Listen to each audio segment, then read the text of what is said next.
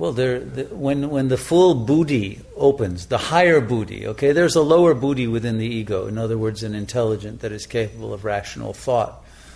But often that rational thought is pseudo rational because it's based on uh, unexamined uh, assumptions that are actually incorrect.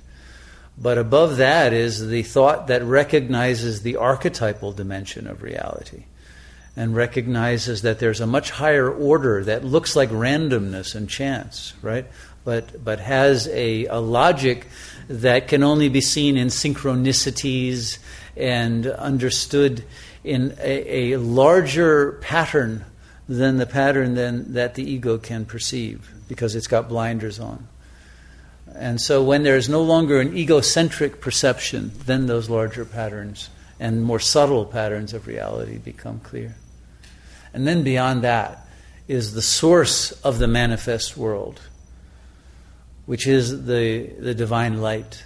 And when that is realized, that light is intelligence, but it's an intelligence of a completely otherworldly kind.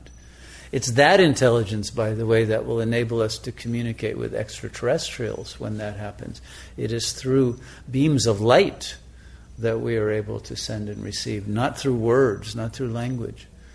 And so we must reach the level of consciousness in which we are able to function at that level of vibrational frequency.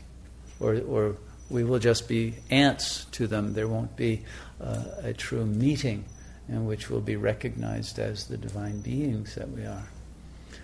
So there is great importance for the evolution of intelligence on this planet to gain this capacity, this level of realization.